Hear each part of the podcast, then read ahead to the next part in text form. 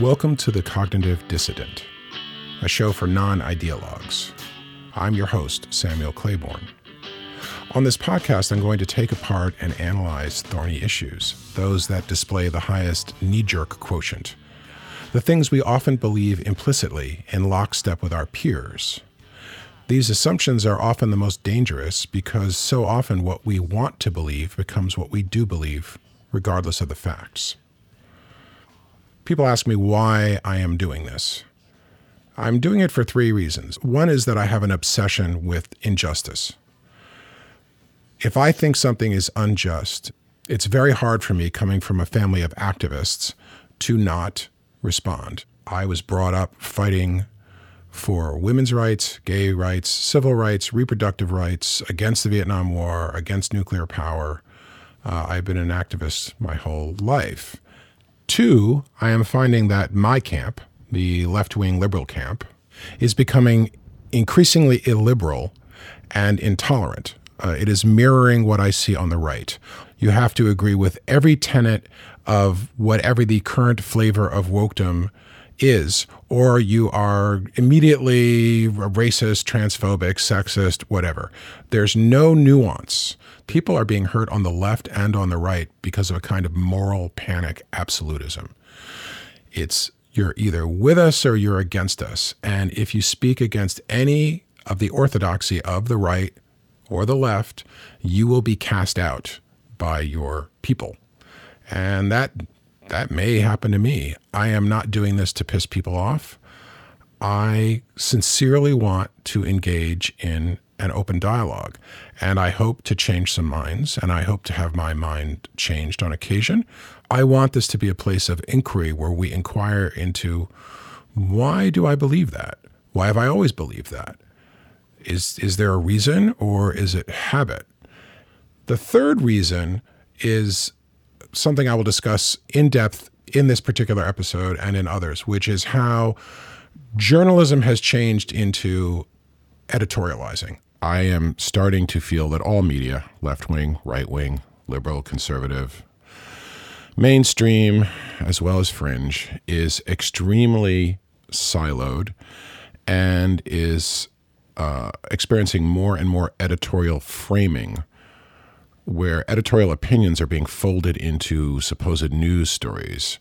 Uh, often, stories are being prefaced with what you should believe and even how you should think about an issue. So, even if we partake mostly from the liberal side of the media ecosystem, we're not being presented with facts. We're being presented with a framed, pat narrative that often either tells only one side of the story, omitting extremely pertinent facts that might mitigate against that opinion, or often absolute propaganda, an absolute pat statement like noted transphobic J.K. Rowling. That doesn't belong in a news story. Noted transphobic J.K. Rowling is an opinion. And to frame a piece of journalism with it is to tell you what to think. So I'm going to be looking at these on the right and the left. And why on the right and the left when the right is trying to take over this country in a legalistic coup? Because lots of smarter people than I are yelling and screaming about that. And you've probably got it coming out of your ears if you are on the left end of the spectrum. I am more interested in finding people who want their beliefs challenged, who want maybe a good intellectual tussle with me and with other people, who believe in civil discourse about intellectual topics and who are willing to entertain the idea that some of their most cherished media is um, maybe not as pernicious and evil as OAN or Fox or Newsmax, but are still uh, spoon feeding them a narrative. So each episode is going to have a pretty simple framework. I'm going to start with my basic beliefs on some aspect of human rights, political speech, some current event. And I'll hopefully back those beliefs up with thoughts, with science, with facts, sometimes with the thoughts of much smarter people than myself. I may discuss how my own beliefs have altered over time, and I hope in future podcasts to have guests on who may agree or violently disagree with my positions, or find some third completely unknown position that I never even thought about. And then you will have fun deciding what you think, whether you still think what you thought, whether you've changed your mind, and maybe we can engage each other on my Substack. Today's episode is going to involve a very specific aspect of transgender rights and privileges. So here is my starting place on transgender rights in general, and perhaps more broadly, my beliefs on whether transgender people are the same as the gender they've transitioned to or whether they are unique genders. First of all, I think transsexual people deserve the right to marry, to have children, to adopt children, to be protected from discrimination in employment and housing, etc. That's true whether they're pre op, post op, in transition, or intend never to fully transition. That makes me think I'm a supporter of trans rights rather than transphobic but not so fast, because I do diverge from a lot of the woke world regarding trans folks in some important ways. First of all, I think that trans women are equal to biological women, but I refuse to participate in the charade that they're identical. Same with trans men. It may be silly to raise this point, but I have literally lost friends because I have refused to say that trans women are the same as women and trans men are the same as biological men. And I insist on drawing distinctions where those distinctions are important. And I refuse to partake in this postmodern conflation of the word equal with the word identical. Equal does not mean identical. Trans women are equal to biological women. But as I previously would have thought is utterly self evident, but apparently no longer is, trans women simply are not identical to biological women.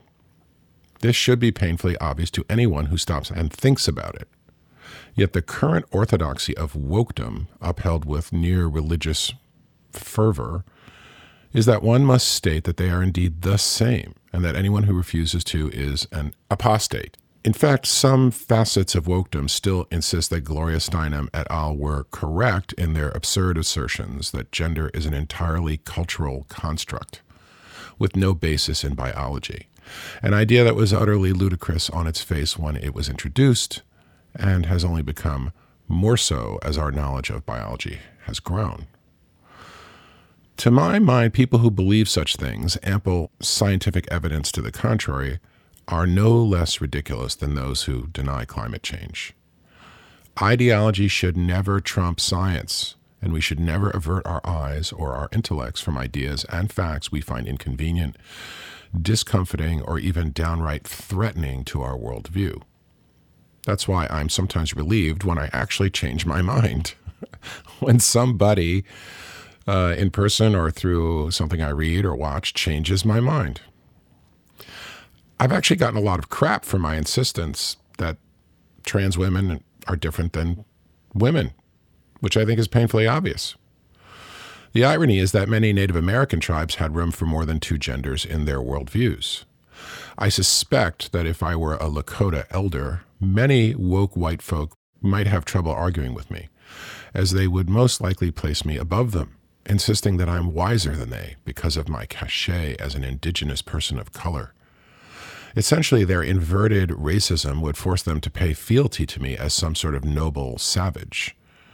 Oh no, they'd never use that phrase. Goddess forbid. But they might insist that any indigenous person, by virtue of their indigenous heritage alone, would be ipso facto kinder, gentler, less bigoted, more environmentally sensitive, and wiser in their knowledge of gender, which amounts to the same thing.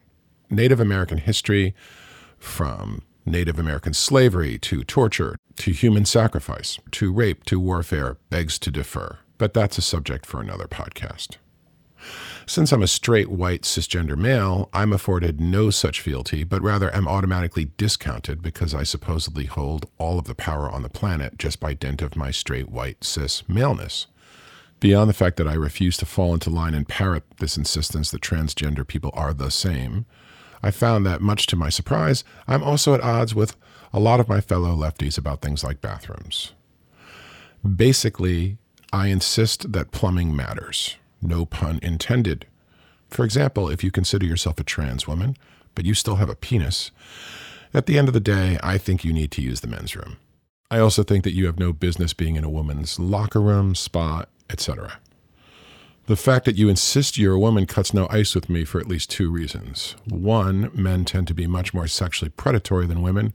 If some guy insists he's a woman but hasn't actually transitioned, he may be more than a peeping Tom. And this actually has occurred. You've got to walk the walk. If you want to use the other bathroom, you need to transition. Two, there was a recent case where a person claiming to be a pre op trans woman went to an all women's spa. A woman got very upset about this as her eight year old was exposed to a naked man, penis and all. The woke left, including one of my favorite podcasts on the media, covered the woman's supposedly transphobic tirade, which had been videotaped and gone viral. But none of them seemed to have an ounce of empathy for her position. As far as she was concerned, a naked man had invaded their sacred space and exposed himself to her daughter. It's highly ironic that many trans people and their lockstep supporters seem super sensitive about how they're portrayed and received, but have no empathy for other people's sensitivities.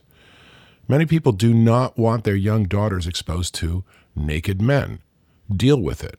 In fact, more than deal with it, respect it. Respect the fact that you're not the center of the universe and that other people's mores and feelings and sensitivities matter too. So, yes, for me, the plumbing matters. If you've had your hormone therapy and reassignment surgery, then by all means, use the bathroom you associate with the gender you've transitioned to.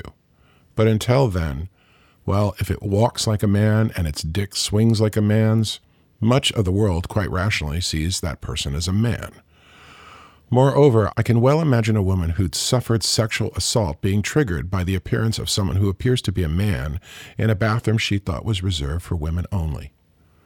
And that's just one of the fascinating examples of where the moral absolutism of identity politics crashes and burns, unable to reconcile a nuanced intersectional reality with its desire for an insistence upon a simple, perfect world composed of obvious binary choices. Today's podcast is about just such a fascinating state of affairs. Two aspects of intersectionality butting up against each other at cross purposes the rights of trans women versus the rights of biological women, specifically in the world of competitive sports. But first, a short divergence. Before he became a murdering asshole, Oscar Pistorius was known as the Blade Runner. Born without lower legs and feet, He'd learned to run on specially fitted composite blades, and he could run really fast. But when he was allowed to compete against normal men in track and field, I was aghast. Why? Because his blades gave him a measurable biomechanical advantage over other men. Their spring literally made them more efficient than normal human calves and feet for running. My sense of fairness was insulted. This seemed to be clearly, manifestly unfair. It was a shame the man was born that way, but giving him prostheses that gave him a measurable advantage and then allowing him to compete with them against anatomically normal men hardly seemed a fair remedy. I was kind of amazed that the various sports governing bodies disagreed with me on this. It was great that Pistorius had learned to run. He should run his heart out. It was amazing. It was inspiring. But he shouldn't have been allowed to compete in things like the Olympics or national and international championships. His unique situation, his disability turned into a superpower by technology, was cheating as far as I was concerned. And I could not fathom how his rights superseded the rights of all of those other male athletes. Was his disability worth putting the hundreds, perhaps thousands of elite runners he might compete against in the course of his career at a disadvantage? So it is with trans women being allowed to compete with biological women in track and field and other competitive sports. Trans women's rights seem to automatically supersede the rights of biological women to compete against others on a level playing field. But wait a minute, you may be saying. Trans athletes and their advocates insist, in fact, the entire liberal to center media seem to insist, that once their testosterone levels have been brought into the same range as so called normal or biological women, it's all good, right? At that point, they insist, again, that these trans women are the same as their biologically female counterparts, at least as far as competing in sports is concerned. Well, no, they're not. And the fact that all of these people and media entities elide this fact, whilst those on the right actually look it squarely in the face, is a great cause of concern to me.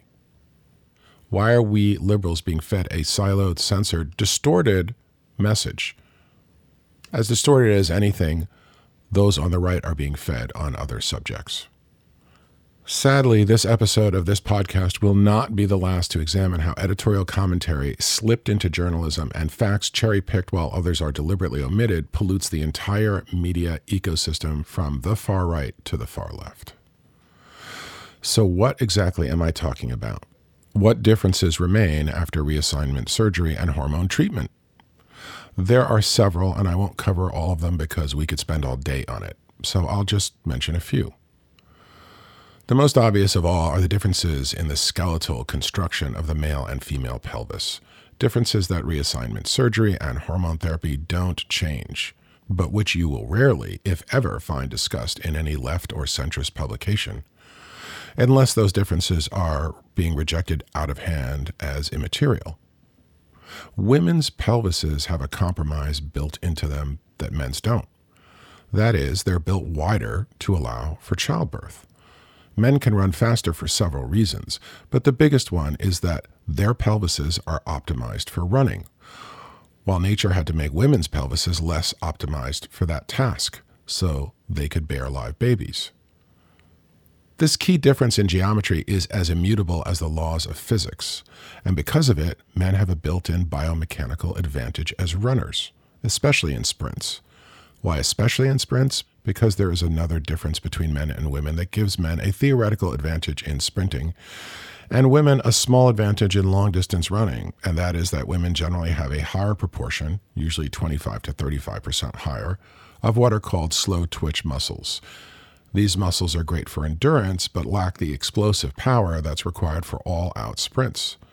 Men obviously have the reverse. They generally have a higher proportion of fast twitch muscles, which gives them advantages in any sport where explosive, short duration muscular work is required. But the biggie in running is that difference in pelvic geometry, and it's so big that it overrides all other differences, including fast and slow twitch musculature. This one structural difference still provides men with enough of an advantage that they beat women soundly in marathons, too. In fact, in any sport that I can think of, men soundly trounce women when they are allowed to compete. Venus Williams has said the same. She has said that the men in tennis are much faster and much stronger, and that it's a completely different sport, and that she would be annihilated against not only a top seeded tennis player, but probably a tennis player in the top hundreds. The biomechanical efficiency of that optimized male pelvis is just too big an advantage for women to overcome, and there are other advantages.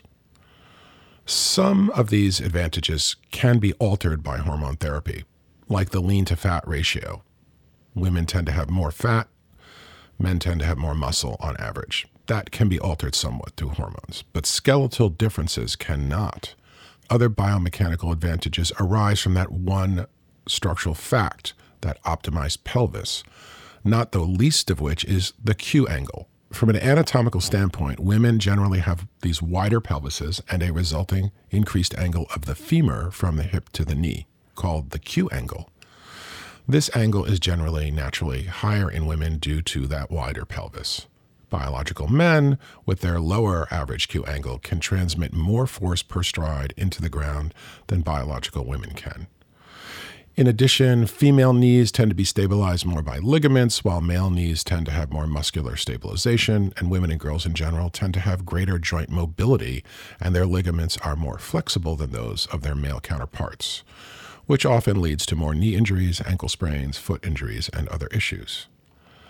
And there are still other extremely germane differences, one being the tendency for men to have broader shoulders and to have more upper body musculature, both of which lead to more upper body strength. Hormone therapy has no effect on the skeletal differences and a limited effect on the muscular ones. It cannot change every aspect of musculature at all. Don't believe me? Let's look at a major story in the news this week about transgender swimmer Lia Thomas, who's been shattering records left and right. As a regular consumer of sites like CNN and HuffPost, I've read nearly identical articles on both sites trumpeting these achievements. Lia Thomas is simply obliterating records and in so doing is leaving biologically female competitors in her wake. How badly is she trouncing the competition? In a recent swim meet, she won by over 38 seconds. If you've ever watched a swim meet, from a high school meet to the Olympics, you know that this is unheard of. Such competitions are usually won by mere seconds, sometimes fractions of seconds. Both articles seem to celebrate Ms. Thomas's achievements without questioning whether it is fair for her to compete against biological women. Ms. Thomas is fawningly quoted about overcoming challenges as she came out as trans and then unironically states, quote, being trans has not affected my ability to do this sport, and being able to continue is very rewarding. End quote. Au contraire, Ms. Thomas, transitioning was the best thing you could have done for your career, for you are no longer competing against other men. You are competing against women whose skeletal and muscular construction simply cannot compete with your own. Interestingly, neither story bothered once to speak to a single one of Ms. Thomas's competitors to get their take on how they felt about this person who was suddenly outperforming them to an unprecedented, even humiliating extent. Nope. The frame around the story is that this is a great thing, a human rights victory, and any narrative to the contrary is completely elided. The more sotto voce follow on is that if you disagree with this view, you're transphobic. Right wing outlets like the New York Post are outraged by her dominance in swimming and you know what? They're right. This is fundamentally unfair. And the proof is right there out in the open in those absurd race timings. I consider myself a lefty, somewhere between a liberal and a radical. So it's a sad, sad day when I find myself agreeing with odious COVID denier, Trump coup supporter, and junior fascist South Dakota Governor Kristi Noem. But hell, even a broken clock is right twice a day. And Governor Noem has just introduced a bill banning transgender females in sports in order to support, quote, a level playing field, unquote, for female athletes. Immediately, she was called a bigot, as the concerns of all of those transgender female athletes were chorused by the loyal liberal opposition. What was missing from what I thought of as my side of the political spectrum was any voicing whatsoever of concerns for what is happening to biological female athletes. Meanwhile, some of Lia Thomas's UPenn teammates are refusing to applaud her first time finishes, many applauding the second place biological female swimmers instead. Some have even cried at Thomas's wins. The UPenn administration, from their coach on up, has warned these swimmers not to criticize Thomas, so the only athletes speaking up are doing it anonymously. You have to understand, right wing media is on fire about this story and is full of interviews and quotes from Lia Thomas's disaffected teammates. But you're probably hearing none of it. So why are CNN, HuffPost, The Guardian, etc., virtually silent on it?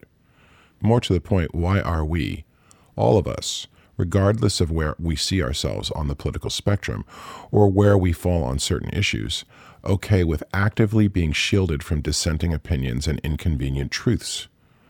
Why are we all fine with this censorious, curated, stilted version of reality? To my mind, some small part of the scales have fallen from my eyes, and what I see terrifies me, for I can no longer just deride the right wing media for their distortions. I have to accept that the media I consume are just as manipulative, distorted, and cynical as the media MAGA folks consume. This is a bitter pill to swallow. It's been a long time coming for me because I've had queasy feelings before on other stories, intimations that what I was reading and watching was not journalism but editorializing, or to put it more baldly, propaganda. But let's get back to Lia Thomas's disaffected teammates. One of them has been quoted widely in right wing media, referring to Lia Thomas and to her former name when she was male, Will Thomas. She says, quote, The Ivy League is not a fast league for swimming, so that's why it's particularly ridiculous that we could potentially have an NCAA champion. That's unheard of coming from the Ivy League. On paper, if Lia Thomas gets back down to Will Thomas's best times, those numbers are female world records. Faster than all the times Katie Ledecky went in college. Faster than any other Olympian you can think of. End quote. Of course, the NCAA has rules on transgender athletes, but they are solely concerned with testosterone. They not only fail to address the skeletal issues I've raised, but also the muscular differences that are not erased with hormone therapy. The rules say, in part, a trans female treated with testosterone suppression medication may continue to compete on a men's team, but may not compete on a woman's team without changing it to a mixed team status until completing one year of testosterone suppression treatment. The problem, as one of Thomas's teammates pointed out, is that if you've gone through puberty as a male, especially a male athlete, you've amassed a lot of musculature that is simply not going to melt away when you transition, which is why Will Thomas, a good, if not incredible male swimmer, is, as Lia Thomas, totally dominating in women's competitive swimming to the point that she may someday hold the world record in every event she competes in. Yes, Lia, leaving Will behind was the best career move you ever made. Too bad it's unfair to all of those other athletes. Your precious trans rights and sensitivities are more important, qualitatively, apparently, than the quantitative injustice visited upon thousands of biological female competitors. And this viewpoint is being echoed by most mainstream media. There is something wrong here, something rotten, something that does not pass the smell test, and we should all be very concerned, concerned as hell about it. Similar stories exist about trans female runners and weightlifters, and I predict that trans women will come to dominate many sports. And not only do I say that trans women will start to dominate women's sports, perhaps eventually dominating all of them, from golf to tennis to swimming, but that no trans man will ever dominate a male sport because they are swimming against the biological tide. It's a rough row to hoe if you are a trans man competing against biological men. It doesn't really matter what people say. You can argue all day long about testosterone versus other advantages, but when you look at Lia Thomas winning by over half a minute in the type of competition that at most is usually won by a handful of seconds and often by tenths or even hundredths of a second, the proof is in the pudding. It is right there for everyone to see.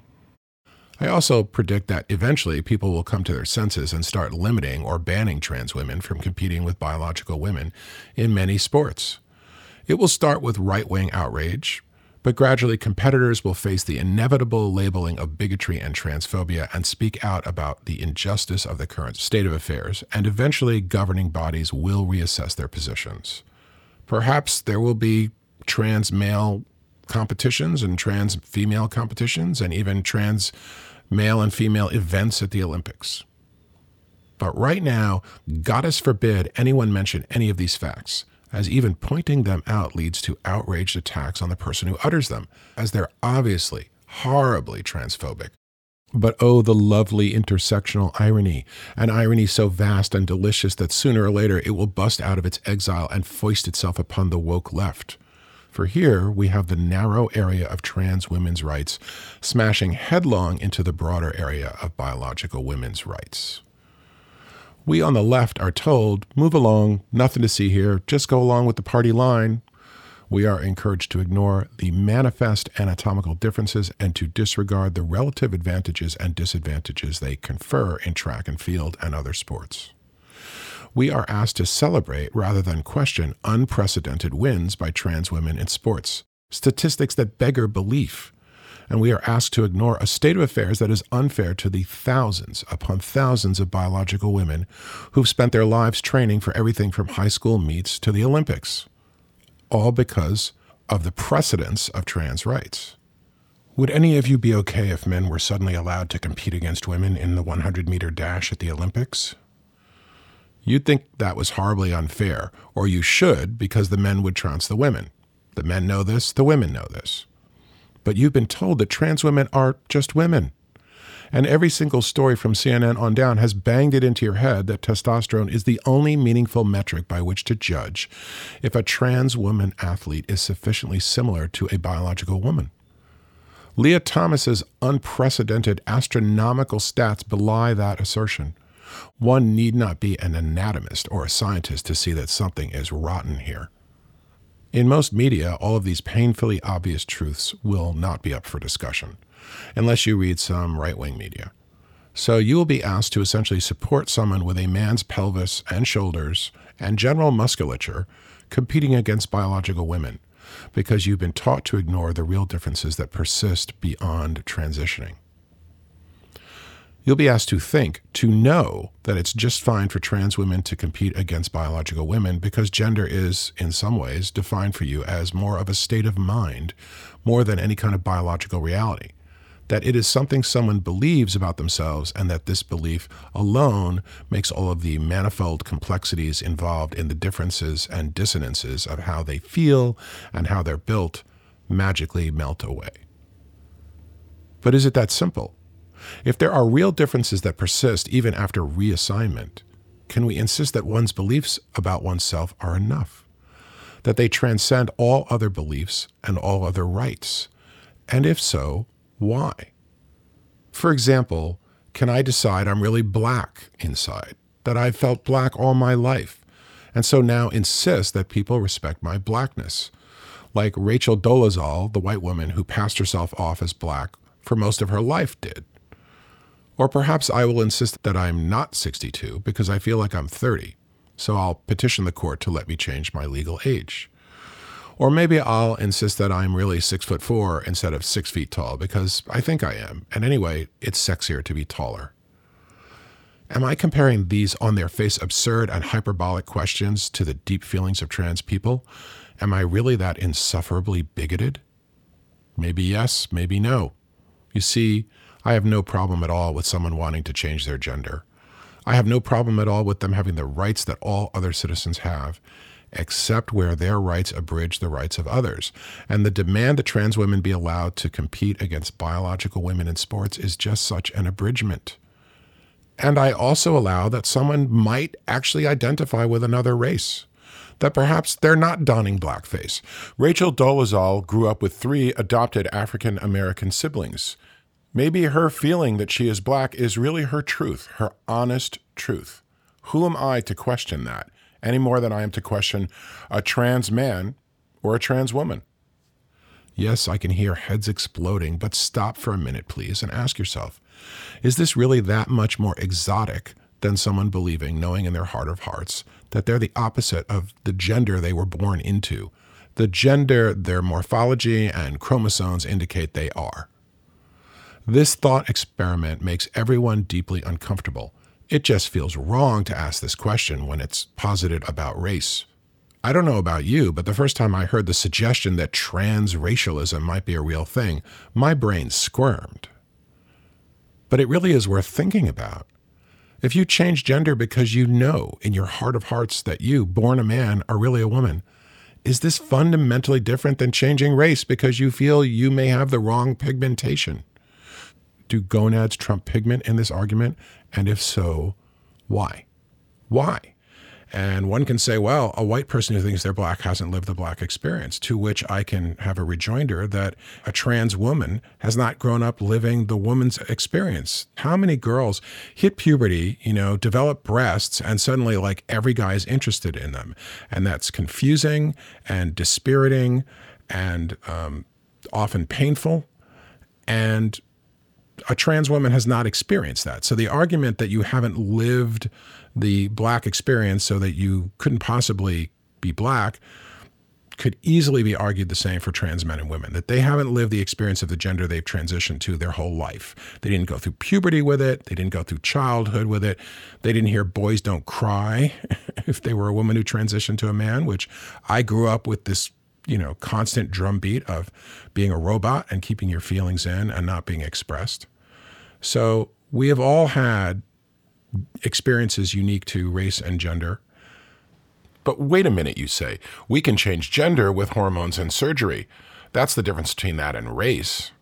Well, besides the fact that lots of people who are called or call themselves black are extremely light skinned, the seminal book, Black Like Me, Written by white journalist John Howard Griffin, who changed his skin color and made other changes like shaving his straight hair off to appear black, and to experience racism firsthand undercover, puts a lie to that assertion. That experiment was conducted in the year of my birth, 1959, and contrary to rumors, the treatment did him no permanent harm. And I'm sure the technology has only come much farther in the last 62 years. I'm sure someone with the will and the money could undergo racial reassignment treatment that would be very convincing. But beyond all that, there's an even more salient reason why race can be viewed as more, not less, provisional than gender. After all, a black man and a white man are genetically, morphologically, neurologically far more similar to each other than any man and woman are to each other. Gender is a massive genetic divide, delineated by XX versus XY chromosomes just to start with, while race, as most biologists will tell you, is mostly a societal construct, encompassing only a few very minor biological differences indeed. So, in reality, changing from black to white, or vice versa, is a much, much, much smaller leap than changing from a woman to a man or a man to a woman and yet we insist that gender is mutable and race is cast in stone. We insist upon it because that's what we've been taught, not because it's rational. We hold many assumptions for generations despite their nonsensicality. For example, the ritual mutilation of male babies through circumcision is one such nonsensical, cruel, and unhealthy practice, yet it is still very widespread. Someday, this practice will be universally reviled as the barbarity it is, but for now, it's totally accepted by millions upon millions of people. But not by me. Despite my last name, I'm actually a nice Jewish boy and I refuse to have my son circumcised. But as to the mutability of black and white identity, or racial identity in general, I can tell you that I have known several white people who grew up in black neighborhoods and seemed culturally far more black than white to me, and much more importantly, to themselves and to the black friends they've grown up with. And I've known the opposite. People like Spike Lee, who, contrary to his origin story, did not grow up in what was the predominantly black neighborhood of Bed-Stuy, but mere blocks away from me in the effete neighborhood of Cobble Hill. His brother and I played stoop ball together, and we all went to the exclusive St. Anne School in Brooklyn Heights. Some of my well educated black friends who grew up in predominantly white neighborhoods really present culturally as quite white. If you're too dark to pass as white, but grew up in a white neighborhood with middle class bougie parents who listened to Brahms while they read the Times with their morning coffee, are you still black? Well, when it comes to racial epithets and employment discrimination and many other things, I'd give a resounding yes. But what if you were born super light skinned into the same family? If you're black, but light enough to pass as white, so you never had to live the black experience of racism, and you've been raised in a more culturally white centric or European centric family. Are you still black? Is it genes, culture, pigmentation, or personal self identification that matters? And if it's not personal self identification, as it is deemed to be with transgender people, why not? Conversely, if it's some aspect of your genes that supersedes all else to be the determining factor of your race? Why not with gender? Why is this not so with transgender people? Why are their genetics not determinative, but they are when it comes to race? This all begins to seem utterly arbitrary. What we feel about ourselves should not be enough on its own. Society has a say, and clearly society is saying, what you feel about your gender is enough and what you feel about your race isn't. It is unfortunate that society even cares about race, but it does. And I dare say possibly as many black people care about it as white, Asian, Latino, etc.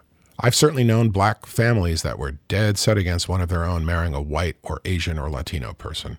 Hell, I've known Jamaican black families that were dead set against one of their own marrying an American black because they look down on American black people in many ways, it's also unfortunate that society also cares about gender.